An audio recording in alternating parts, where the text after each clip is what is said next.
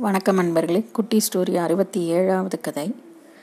ஒரு ஞானி கிட்ட வந்து ரெண்டு பேர் வந்தாங்களாம் அதில் ஒருத்தன் வந்து ரொம்ப வருத்தத்தோட சொல்லியிருக்கான் நான் ரொம்ப பெரிய பாவம் ஒன்று செஞ்சிட்டேன்.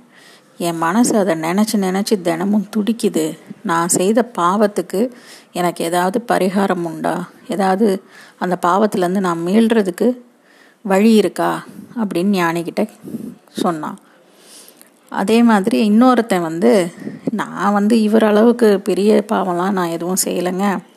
ஆனால் நிறைய சின்ன சின்ன பொய்யெல்லாம் சொல்லியிருக்கேன். சில ஏமாத்து வேலையெல்லாம் பண்ணியிருக்கேன்.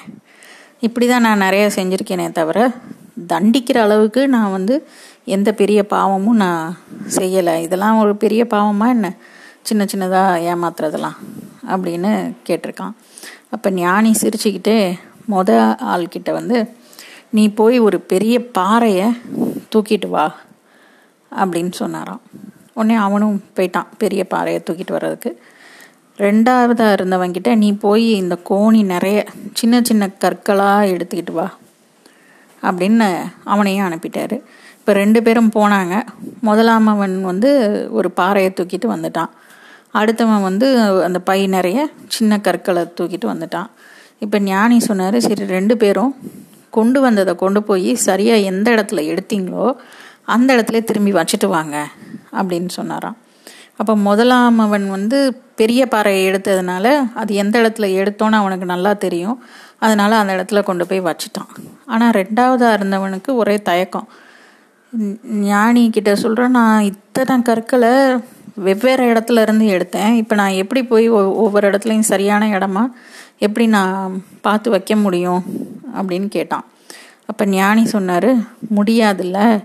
அந்த பெரிய தவறு செய்தவன் இன்னைக்கு வரைக்கும் அவன் செஞ்ச தவறை வருந்தி மனசு வருந்தி அழுது மன்னிப்பு கேட்டு அதுக்கு மாற்றாக ஏதாவது பாதிக்கப்பட்டவங்களுக்கு செஞ்சு அவனுக்குன்னு ஒரு பரிகாரத்தை அவன் வந்து அடைஞ்சிடலாம்.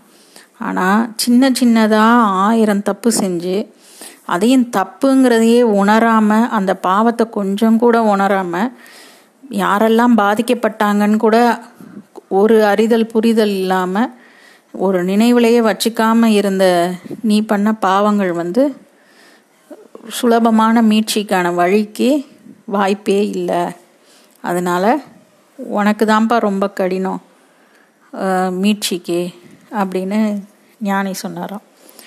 இதை வந்து நம்ம இப்போ படங்கள்லையும் நம்ம பார்த்துருக்கோம்.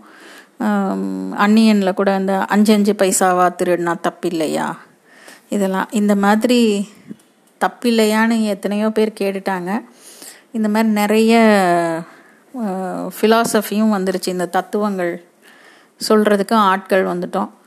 இப்போ என்ன மாதிரி ஆட்கள்லாம் தத்துவம் பேசாமல் இருக்கணும்னா தவறுகள் குறையணும். குறைப்போமா?